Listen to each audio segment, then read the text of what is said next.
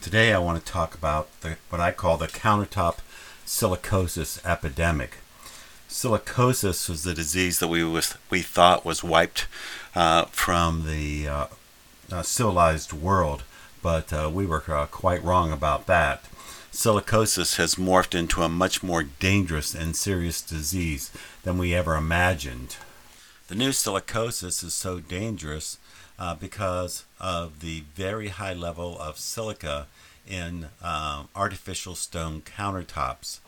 In about 1987, in Israel, they developed uh, an artificial stone that replaced um, replaced granite and marble for countertops in bathrooms and kitchens.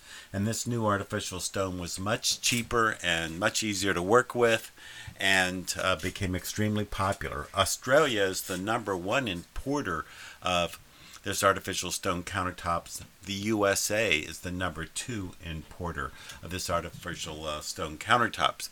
Now, the artificial stone countertops are composed of 94% silica, while the old stone, uh, granite, is made up of uh, somewhere around uh, 10 to 30% uh, and marbles made up somewhere about 3 to 10%.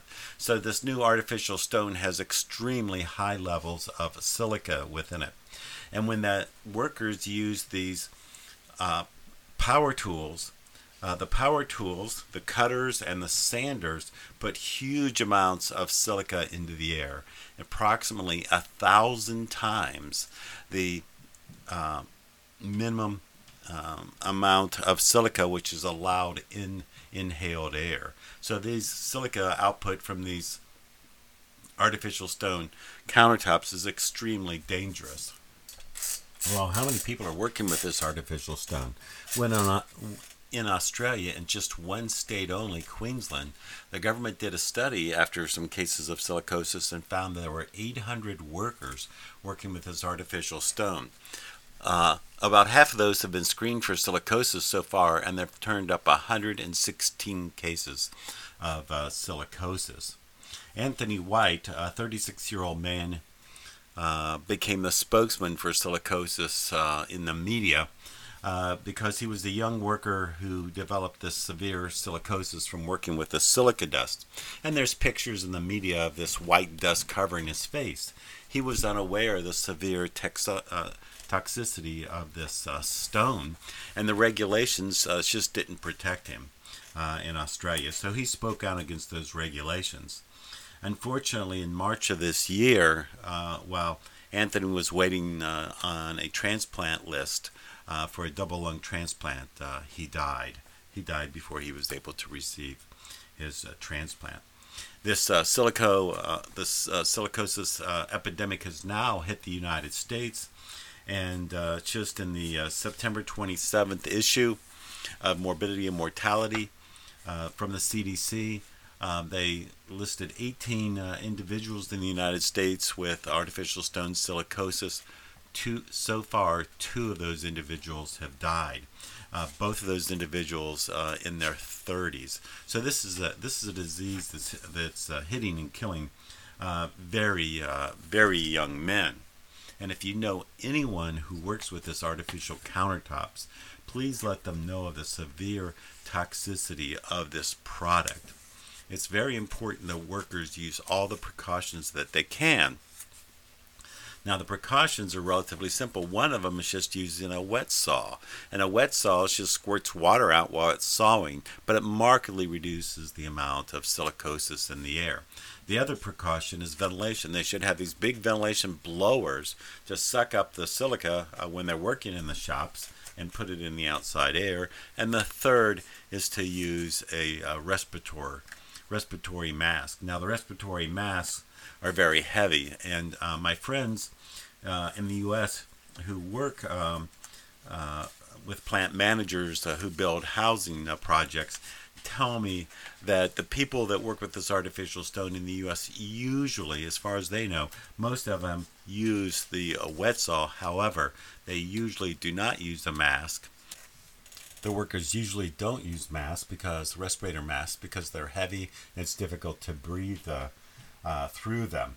Now, how many workers in the U.S. Uh, are working with this artificial stone? Well, the CDC estimates approximately 96,360.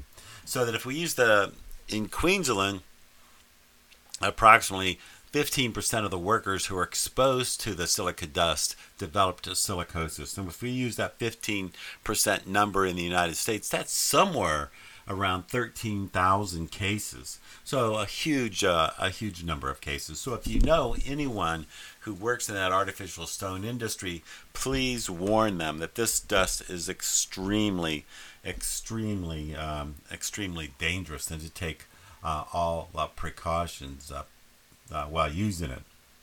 Now I'm going to go ahead and talk uh, give some more specific medical uh, facts for those uh, medical personnel uh, in the audience. The reason the silica is so dangerous is when it's when it's cut, it breaks up into extremely tiny particles. Uh, these particles are somewhere between a half a micron and five microns. If you remember from uh, your biology courses, a red blood cell is approximately six microns. So these are very tiny little particles and the physicists say that they're nearly weightless. So when the when when people are inhale the silica dust, the silica dust goes all the way through the 23 branches of respiratory bronchioles to lodge into the acini, and there in the acini they incite a reaction uh, from the macrophages, and the macrophages, in order to uh, remove them, incite an inflammatory response that leads to fibrosis. So. Uh, the presence of these silica fibers in the lung lead to lung uh, fibrosis. Now, we like to do, uh, break silicosis into uh, two uh, uh, types. Type 1 is uh, simple silicosis when the uh, patient just has uh, little nodules, either on the chest x ray. High resolution chest CT is actually the best method to evaluate the patients for silicosis.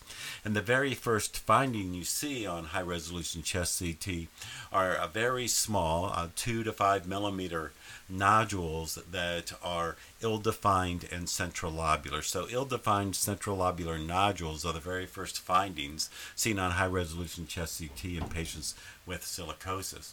As the silicosis progresses, the nodules become more well-defined and a little bit larger and a little bit brighter. Now, patients uh, that only have the nodules are classified into what's called simple silicosis. And in simple silicosis, the patients are almost always symptomatic. However, once these nodules uh, tend the nodules tend to coalesce and, or or come together. When the nodules come together to form a conglomerate mass that's 1.5 centimeters in size, uh, we call that progressive massive fibrosis. And patients with progressive uh, massive fibrosis have severe uh, symptomatology and are severely short of breath. It is the only known treatment for silicosis currently is a lung transplant. And patients uh, with a progressive massive fibrosis are placed on the lung transplant uh, list. Now, to go into some more technical factors, uh, when doing the high resolution chest CTs on patients with suspected uh, silicosis, uh, you should always use MIP imaging, and the MIP slice uh, should be relatively large, about 20, uh, 20 millimeters or uh, 2 centimeters. And uh, you need these large uh, slabs so that you can pick up these tiny, these tiny pulmonary nodules. One of the major problems in the United States is that many physicians are unaware of this new form of, ex- of accelerated uh, silicosis. Silicosis with the uh, old uh, the old form with marble and granite and sandblasting took 10 to 20 years before the patients developed silicosis. Now, with artificial stone silicosis, silicosis can uh, form as early as uh, as early as uh, four years after exposure. And exposure to this high this uh, artificial stone silicosis can be relatively short period of time. I, there was a case that, that I saw in uh, Melbourne uh, just a few weeks ago of a patient who uh, worked in the artificial stone industry for only 11 months. And that was four years ago and had had no exposure to uh, silica um, since he left uh, left that shop And now, after four years, he's developed silica nodules consistent with simple uh, silicosis. The question is how many of these patients will go on, even though there's no additional exposure, will go on to develop progressive massive fibrosis. And unfortunately, we don't have the answer uh, to that question right now. Now, another problem with the uh, uh, artificial stone silicosis is that physicians in the United States are, as I said, are unaware of this diagnosis. In fact, three of the 18 patients who were diagnosed with uh, silicosis in the United States were only diagnosed after they had an open lung biopsy, which showed which showed silica. The problem is that approximately a third of the patients who are exposed to silica develop autoimmune disease. They form antibodies uh, um, to themselves, and the most common diseases are rheumatoid arthritis and scleroderma. Uh, three of the patients in the U.S. Um, that uh, presented presented with the with the uh, rheumatologic diseases, and the uh, clinician either didn't ask about silica exposure or was never told about silica exposure. So it becomes very important that physicians become aware of of uh, uh, this uh, disease. Uh, so, in summary, uh, in Australia, approximately 15% of uh, uh, workers who worked with this artificial stone countertops developed silicosis. There's two types. There's simple silicosis with just the uh, nodules, and then there's massive fibrosis, progressive massive fibrosis, with a conglomerate ma- mass greater than 1.5 centimeters. The only known treatment uh, is lung transplantation. Unfortunately, lung transplantation doesn't have as good as prognosis as we would all expect. The five year survival of a young lung transplant is approximately 50. Uh, 50% five year survival. The average survival is about 6.5 years. A few patients have lived to 10 years, but it's certainly not a new lease on life to undergo a double lung transplant with uh, silicosis the most important measure is prevention of, uh, of this disease. And in Australia, currently, uh, dry cutting of silicosis is outlawed, and it needs to be outlawed in the United States. And let me go into a couple technical factors on radiology point of view. Nodules are divided into three different uh, groups uh, perilymphatic, centrilobular, and random. Uh, obviously, random uh, nodules have no distribution. However, random nodules are found up against the pleural surface. Centrilobular nodules occur in the centrilobular portion of the lung. They're secondary to inhaled diseases such as uh, such as uh, silicosis uh, or uh, tuberculosis or mycoplasma, uh, mycoplasma pneumonia. Those are all centrilobular diseases in which there are not, no nodules that go uh, to the uh, pleural surface. The other is perilymphatic. Perilymphatic uh, nodules, there's the most common situation where they occur is silicosis. Uh, those nodules can be seen against the pleural surface as well as the fissures. The nodules in silicosis kind of break the break the rules because uh, they are centrilobular. However, they not uncommonly will go to the pleural uh, surface. So they've been cat- uh, they've been categorized in the literature both as centrilobular as well as perilymphatic. However, they uh, appear to rarely go to the uh, fissures.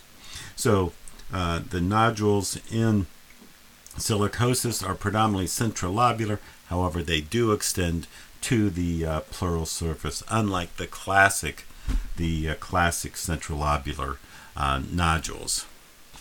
Thank you for listening to this podcast on countertop uh, silicosis. If you want to uh, attend one of my classes or get more information on this disease, please go to my website at www.mskmr.com. That's www.mskmr.com. And if you like this podcast, please give it a uh, evaluate it as a five, and please tell your friends about this podcast.